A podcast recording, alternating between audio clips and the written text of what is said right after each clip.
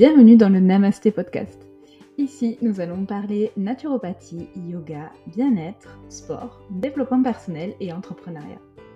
On va essayer de répondre à des questions concrètes dans ces domaines et on va tenter d'apporter de la nuance dans certaines croyances sans jamais tomber dans le jugement. Ce podcast déroule de l'aventure Namasté Box, une box bien-être et artisanale qui est née en 2022. Vous pouvez nous retrouver sur les réseaux sociaux.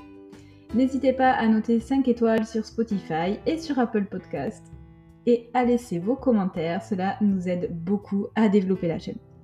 Sur ce, je vous laisse à l'écoute de l'épisode du jour. Bonne écoute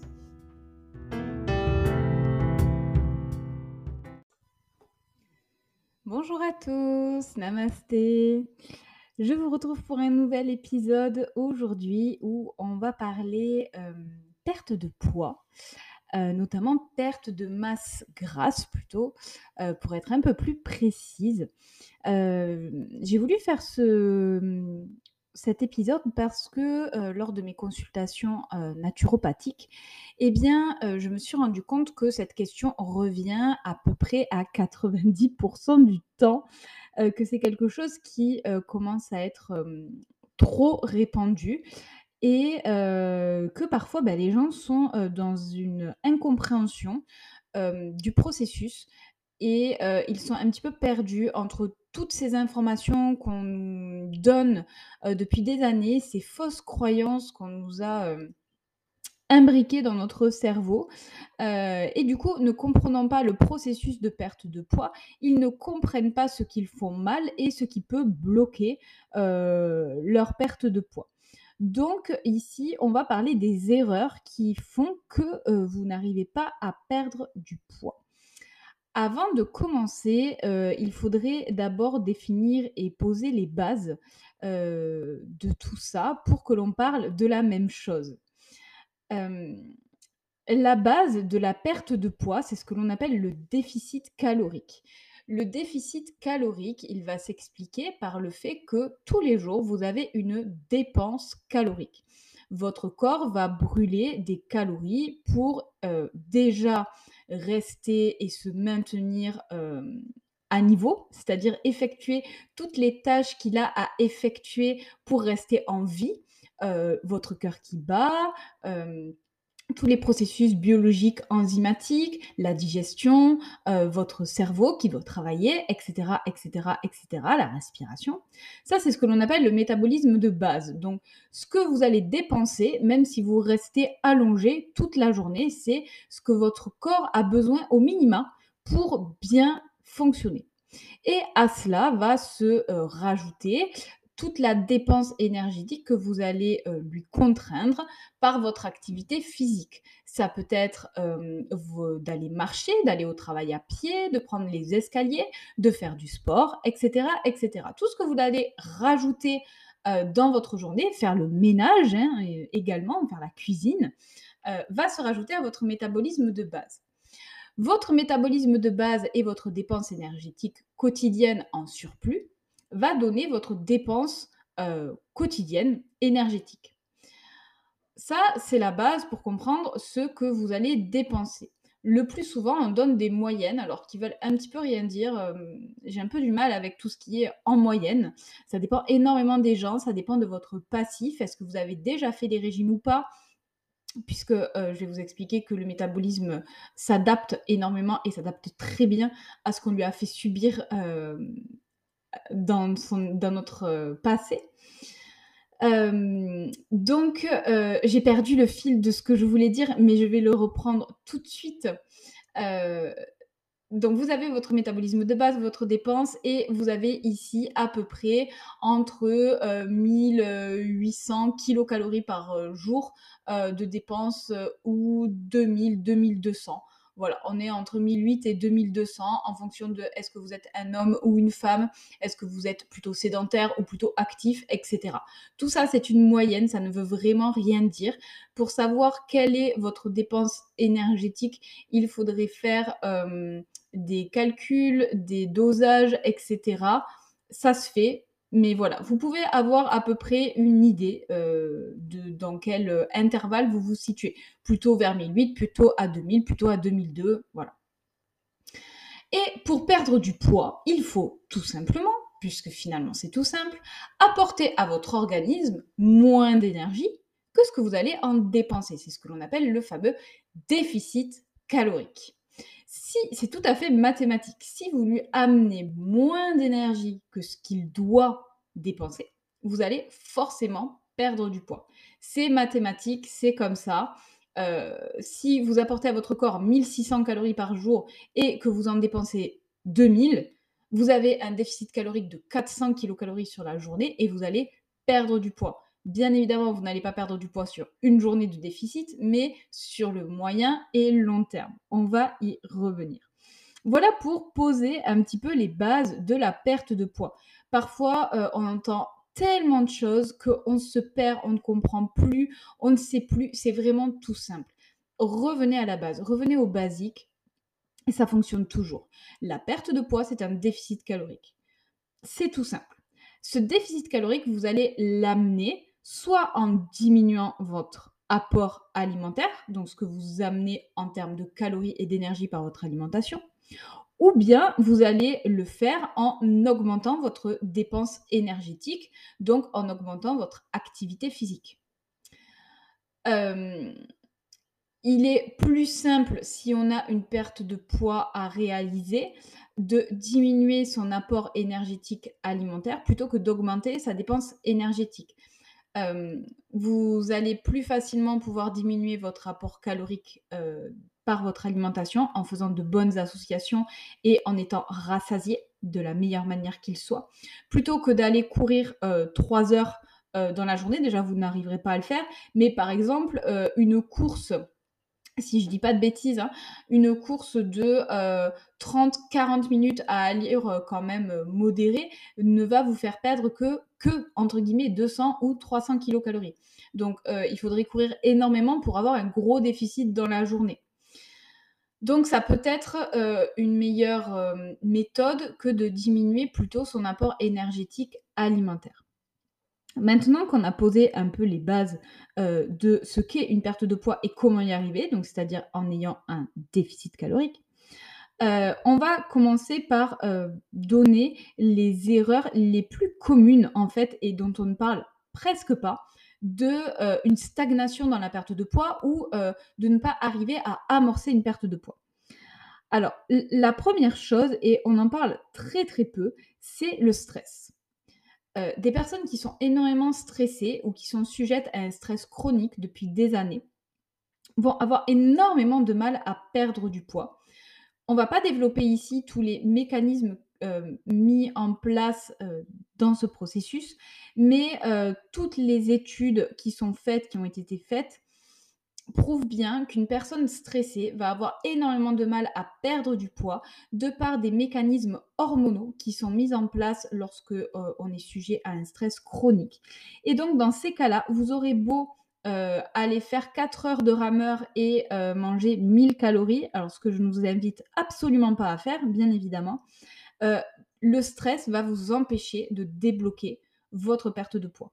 Donc là, on va plus euh, se pencher si vous faites les choses correctement, c'est-à-dire si vous avez un déficit calorique et que vous euh, n'arrivez pas à perdre de poids et que vous êtes sujet au stress, on va plutôt se concentrer en maintenant, bien évidemment, son déficit calorique, sur la gestion du stress. Et je vous renvoie à l'épisode, je ne sais plus quel numéro, sur les astuces pour euh, gérer son stress. Donc bien évidemment, ce sont des astuces euh, qui ne sont absolument pas individualisées, mais que vous pouvez mettre en place facilement pour voir si cela commence à euh, agir sur vous. Donc voilà, déjà on a la gestion du stress. Autre chose dont on parle, dont on parle pardon, très très peu dans la perte de poids, c'est le sommeil insuffisant. Euh, vous avez toujours tous eu cette expérience où vous avez fait une euh, bonne sortie la veille et vous avez quasi fait euh, nuit blanche et où le lendemain vous pourriez manger toutes les deux heures tellement vous avez faim. En fait, c'est ce manque de sommeil qui va agir lui aussi sur tout un système hormonal dont on ne va pas parler ici, ce serait beaucoup trop long et qui va euh, complètement fausser votre euh, sensation de euh, satiété et de rassasiement. Et en fait, vous aurez toujours faim, toujours faim dans la journée. Et souvent, après une nuit blanche, vous allez pas, vous tourner vers des brocolis et du riz basmati. Vous allez plutôt avoir tendance à vous tourner sur des aliments assez gras, assez riches en lipides ou en sucre. Donc forcément pas, des aliments qui sont faibles en calories, heu, qui sont plutôt riches et denses en calories et en fait qui vont vous permettre de, heu, maintenir un état de veille, heu, suffisant malgré le manque de sommeil. Donc là, on a pris un cas extrême où on a fait une nuit blanche, mais c'est tout à fait le cas lorsque vous cumulez des nuits où vous dormez peu, c'est-à-dire 5 heures, 6 heures par nuit, c'est tout à fait insuffisant et ça peut jouer sur votre perte de poids, mais vraiment de manière importante, malgré le fait que vous soyez ou que vous pensiez être en déficit calorique. Donc le sommeil est vraiment quelque chose à traquer et heu, lorsque vous engagez un une perte de poids, vous devez chouchouter votre sommeil et vous imposer, comme vous imposez une diète, vous imposer minimum 8 heures de sommeil par jour en vous couchant, hem, le maximum avant 22:30, voire 22:00 puisque c'est là où nous avons nos meilleures heures de récupération. Ensuite, ce qui peut, heu, au-delà de tout ce qui est sport et alimentation, freiner votre manque de votre perte de poids, c'est le manque d'hydratation. Donc ça, vraiment, c'est quelque chose dont on parle aussi très, très peu. Mais le fait de ne pas suffisamment hydrater son corps avec de l'eau, hein, je précise bien évidemment, va freiner votre processus de perte de poids. Donc veillez toujours également, lorsque vous entamez un processus de perte de poids, à vous hydrater correctement. Alors bien évidemment, en fonction de votre activité physique, je ne vais pas vous donner euh, un nombre de litres à boire par jour, ça dépend. Si vous allez courir, bien évidemment, vous allez augmenter votre apport hydrique. Si vous avez un travail sédentaire, vous n'allez pas euh, boire 3 litres par jour. Donc c'est à adapter, à individualiser, mais dans tous les cas, c'est quelque chose qu'il faut mettre en avant et auquel il faut penser. Ensuite, euh, il faut aussi peut-être se poser la question de la rétention d'eau. Euh, la rétention d'eau dans une perte de poids, ben, sur la balance, même si vous êtes en déficit calorique, mais que vous, euh, avez une rétention d'eau, hein, vous n'allez pas perdre de poids sur la balance et non plus dans les mensurations, puisque ben, la perte de poids, la, rétention d'eau, on va gonfler. Donc ça, c'est quelque chose à traquer également. Est-ce que vous ne faites pas de la rétention d'eau? Si vous en faites, d'où est-ce que ça vient? Est-ce que c'était un problème hormonal? Est-ce que c'était un problème euh, au niveau de votre alimentation qui est trop salée, trop transformée, etc. En tous les cas, c'est quelque chose à, penser et à vérifier. Ensuite, vous allez également vérifier si vous ne souffrez pas d'un dérèglement hormonal. Je pense notamment à l'hypothyroïdie qui peut favoriser la prise de poids et également euh, la rétention d'eau. Donc là, au moins, on fait une pierre de coups, on est bien. Il peut y avoir également dans la prise de poids euh, un dérèglement au niveau du cortisol, l'hormone du cortisol. J'en passe et j'en passe.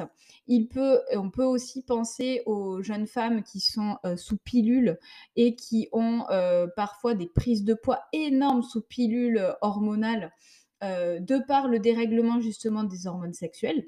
Donc c'est quelque chose, si vous n'arrivez pas à perdre du poids, à aller vérifier euh, avec votre médecin sur des prises de sang, des choses comme ça. On arrive facilement à savoir si vous, souffrez euh, d'une perte, d'un dérèglement hormonal.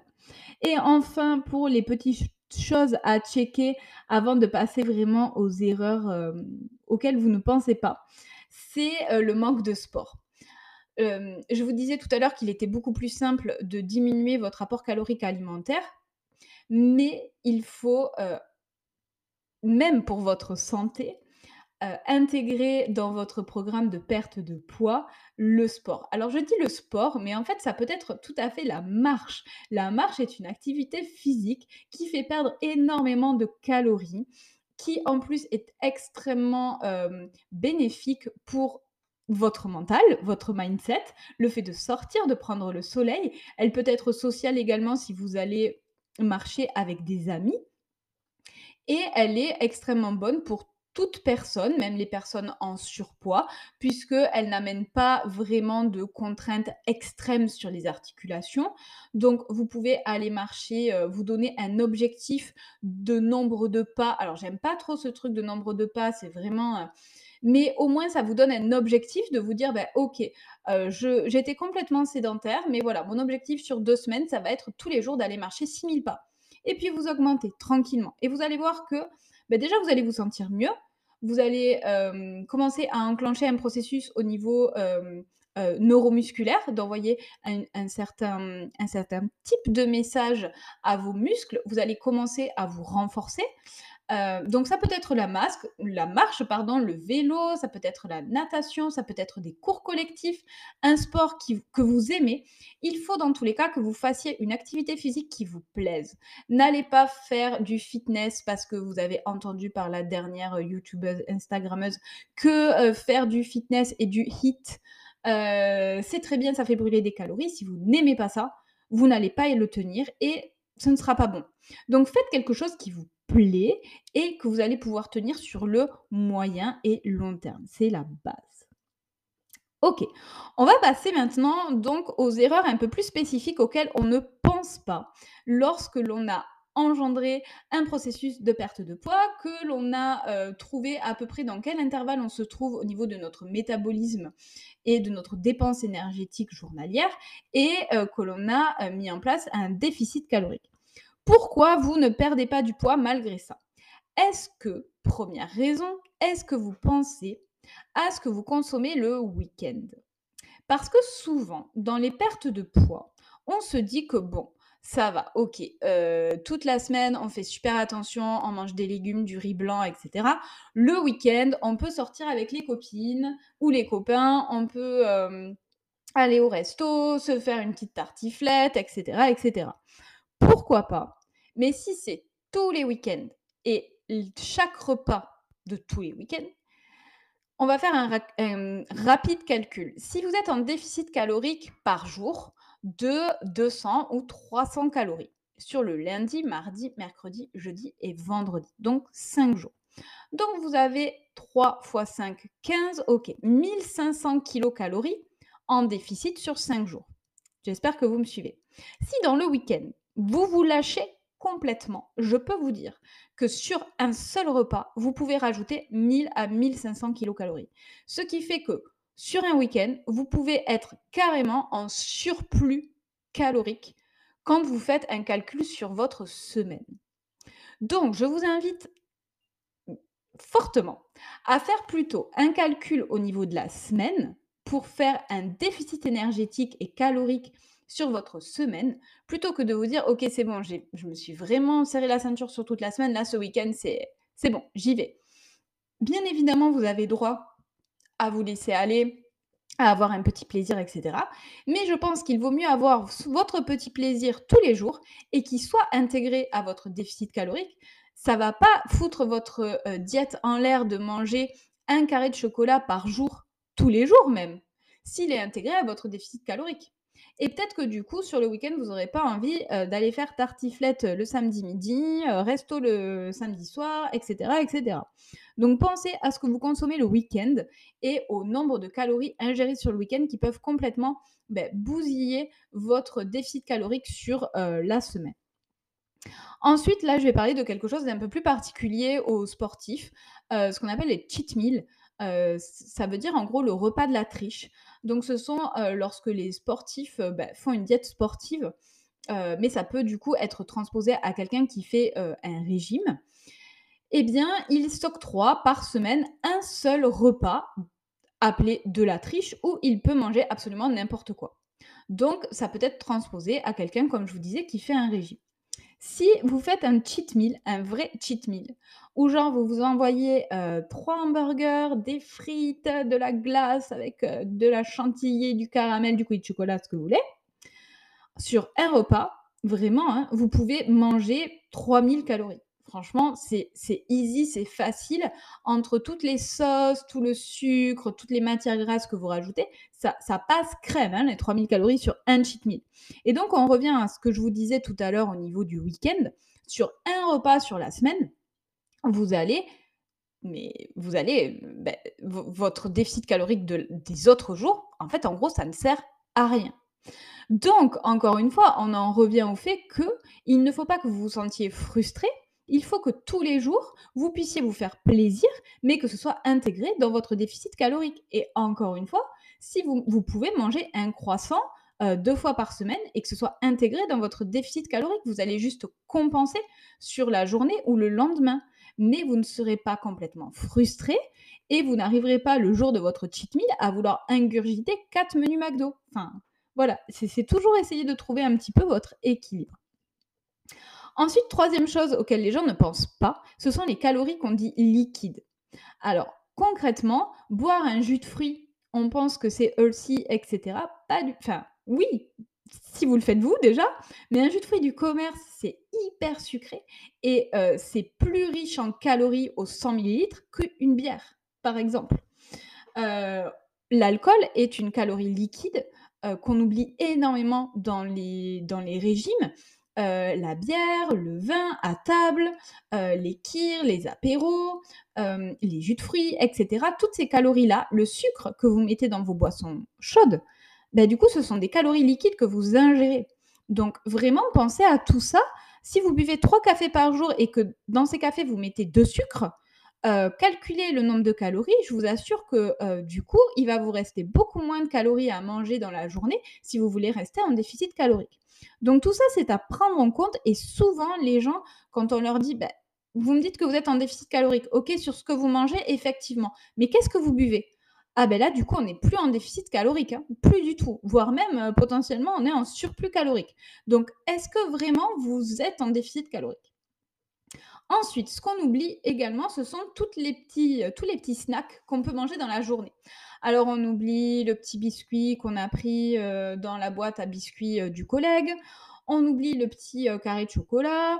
On oublie, voilà, plein de petites choses. Le quignon de pain. Le quignon, c'est vraiment un truc du Sud. Je viens de me rendre compte en le disant. donc, le bout du pain qu'on grignote quand on va chercher le pain à la, à la boulangerie, etc., etc. Toutes ces petites choses, eh bien, au bout de la semaine, à la fin de la semaine, euh, mis bout à bout, je vous assure que ça peut rajouter 400, 500 kilocalories.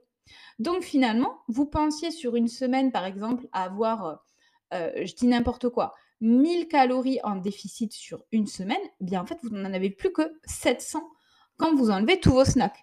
Et si vous étiez adepte des calories liquides, ben peut-être qu'en fait, vous n'étiez plus du tout en déficit calorique. Tout ça, enfin, j'espère que vous commencez à comprendre qu'en fait, quand euh, des personnes nous disent mais je fais vraiment attention, je suis en déficit, je fais attention à ce que je mange, de bonne foi, vraiment, elles pensent être en déficit, mais quand on pointe du doigt ce genre de choses, on se rend compte que l'on n'est pas en déficit. Et donc, on comprend pourquoi on ne perd pas de poids. Parce que mathématiquement, si vous êtes en déficit, à moins que vous ayez un énorme problème hormonal, ou de stress ou de sommeil, tel que je vous les ai exposés tout à l'heure, vous devrez perdre du poids. C'est une obligation, c'est mathématique. Ensuite, euh, la cinquième chose que les gens oublient, c'est toutes les matières grasses que l'on rajoute. Alors, euh, par exemple, vous allez vous faire une super salade pour maigrir et vous allez rajouter de l'huile.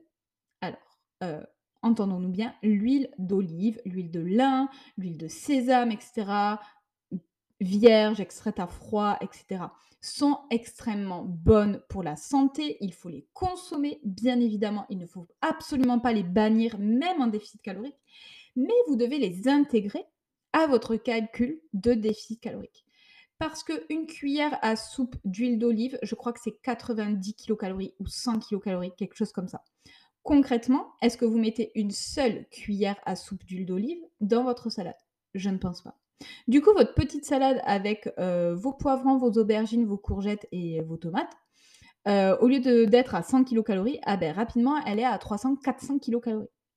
Donc, je ne vous dis pas que c'est mal de mettre de l'huile d'olive, il faut en mettre, mais soit avec parcimonie, en dosant, ou bien en intégrant toutes vos cuillères d'huile d'olive dans votre calcul. Encore une fois, quand vous faites cuire euh, des légumes, etc., à la poêle ou vous rajoutez de l'huile, du beurre, etc., c'est de la matière grasse qu'il faut intégrer à votre calcul de déficit calorique. Parce que cette matière grasse, vous allez l'ingérer. Et c'est quelque chose qu'on ne voit pas, mais elle est présente. Donc pensez vraiment à rajouter toutes ces petites choses. La 6e chose, c'est, c'est cet amalgame que les gens font entre ce qu'on a, heu, défini comme aliments sains, healthy et les gens pensent que tous les aliments sains sont sans calories ou avec très peu de calories. Alors, je vais vous prendre l'exemple de l'avocat. L'avocat est une mine d'or, au niveau nutritionnel. Elle il a des des matières grasses extrêmement intéressantes. Elle c'est bourré de micronutriments, c'est merveilleux l'avocat. Par contre, c'est super calorique. Hem, donc là, je veux juste vous vous faire pointer du doigt que ce n'est pas parce qu'un aliment est sain qu'il est sans calories. Et je ne vous dis pas de ne pas consommer d'avocat, au contraire, bien évidemment, consommer de l'avocat, c'est merveilleux, c'est vraiment une mine d'or. Par contre, prenez en considération que l'avocat, ce n'est pas de la courgette. Il y a de la calorie et donc, beh, peut-être que vous allez compenser dans l'assiette. Vous allez pas rajouter, heu heu, beaucoup d'huile d'olive, vous allez pas rajouter, heu, des oléagineux, par exemple. On peut en parler. Les oléagineux, c'est extrêmement intéressant. C'est considéré comme un aliment healthy. Par contre, c'est très, très riche en kilocalories. Donc si vous mettez une poignée d'amandes, une poignée de noix, heu, 4 cuillères d'huile d'olive et un avocat dans votre salade, heu, alors c'est pas super équilibré, heu, il faudrait rajouter autre chose, mais du coup, c'est méga calorique. C'est 2 menus McDo. Donc vraiment, prenez ça en considération et heu, intégrez-le à votre calcul. Et la dernière erreur, ce serait plutôt pour les personnes qui ont commencé à perdre du poids et qui arrivent à un plateau de stagnation. Et en fait, ils ne comprennent pas que, heu, ce qu'ils faisaient avant, beh, qui a marché, qui leur a fait perdre du poids, ne fonctionne plus maintenant. Il faut comprendre que notre corps est extrêmement intelligent et qu'il s'adapte à tout ce qu'on lui fait subir. Donc si vous aviez un métabolisme, un une un une dépense énergétique, pardon, de 2000 calories à peu près journalières, que vous aviez, heu, fait un déficit à 1700 kilocalories par jour. Vous avez perdu du poids et vous arrivez à un plateau où vous n'arrivez plus à perdre du poids. Que s'est-il passé? En fait, votre corps, il est très intelligent et il s'est dit: «Ah OK gars, tu m'as fait descendre ton apport énergétique à 1700. Ben, en fait, au début, j'ai subi, j'ai perdu et tout, mais là, beh, je vais descendre mon métabolisme et du coup, je vais me caler à 1700 et du coup, il va falloir diminuer encore plus. Donc ça, c'est un autre problème sur le long terme où, où en gros, heu, notre métabolisme de base diminue et commence à, à ne plus gérer certaines fonctions pour pouvoir descendre. Donc par exemple, chez les jeunes femmes qui font, heu, trop de perte de poids et bien le corps va décider de ne plus envoyer d'énergie pour, heu, gérer toutes les hormones sexuelles et donc ce sont des femmes qui arrivent en aménorrhée, donc c'est-à-dire qu'elles n'ont plus leurs règles, tout simplement parce qu'elles ont été trop, hem, dans l'extrême dans leur perte de poids, dans leur déficit calorique et du coup, bah, leur corps pour suivre, parce que votre corps, il veut survivre. Donc il veut, hem, maintenir les fonctions essentielles à sa survie et il va enlever, beh, par exemple, la fonction de reproduction, ce n'est pas une fonction essentielle à votre survie individuelle. Donc et beh, il va la laisser sur le côté pour pouvoir s'adapter et donc c'est votre capacité d'adaptation, de rebond qui va faire que vous allez pouvoir sortir d'une phase de stagnation. Heu, tout ça, c'est un petit peu compliqué. Je vais pas je développe pas trop ici parce que, c'est ce serait l'objet d'un autre podcast. Mais, heu, je pense qu'il est important de se faire suivre par, quelqu'un de qualifié lorsque vous êtes dans une zone de stagnation parce qu'il y a énormément de processus qui rentrent en jeu. Et du coup, il faut pas faire n'importe quoi. Je vois trop souvent des gens qui arrivent et qui comprennent pas alors qu'ils sont à 1000-1200 kilocalories, qu'ils ne maigrissent plus. Enfin, m 1000 calories, 1200 kilocalories, c'est extrêmement dangereux, heu et si vous ne maigrissez plus à 1000-1200 kilocalories, c'est que votre corps a été poussé dans ses retranchements et qu'il a vraiment, hem, arrêté de gérer énormément de processus biologiques et physiologiques. Et là, il va falloir vraiment reprendre la chose en marche. Donc hem, c'est vraiment ce genre de régime. Je je vous invite vraiment pas à tester ce genre de choses parce que, c'est, mmh, c'est vraiment très, très, très dangereux. Voilà, du coup, j'espère que, heu, vous avez compris que je voulais vous vous pointer du doigt qu'il y a énormément, heu, de petites choses à intégrer dans votre calcul de calories journalières.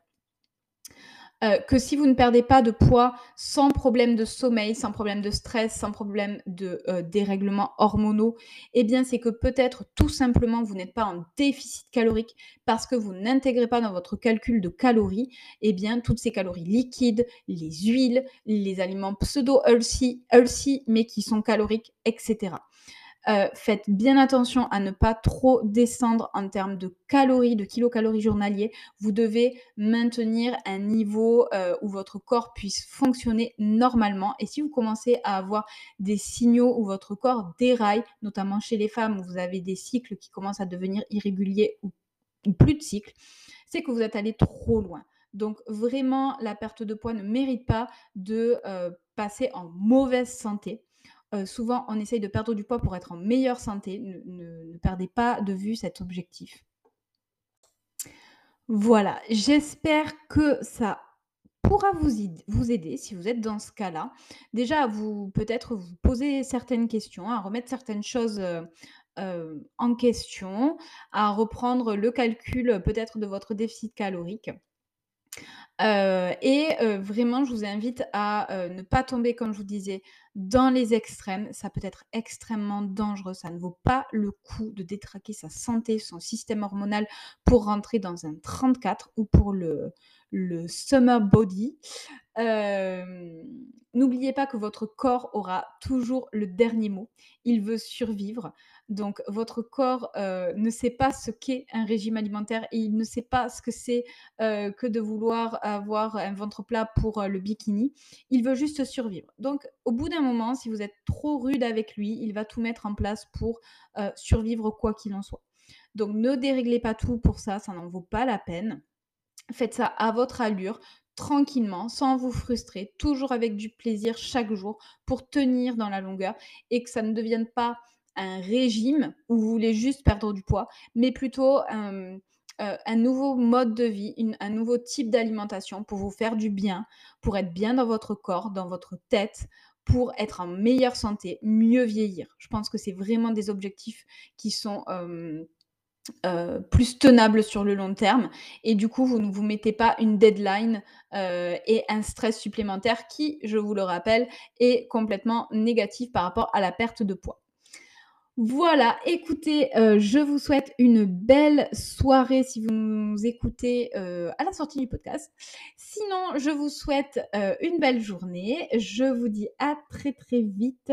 On se retrouve bah, du coup la semaine prochaine pour un nouveau podcast. D'ici là, prenez soin de vous, portez-vous bien et namasté à tous.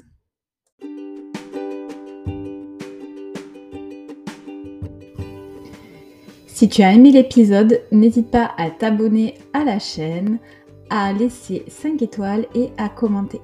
N'hésite pas également à partager avec tes amis et on se retrouve très vite pour le prochain épisode.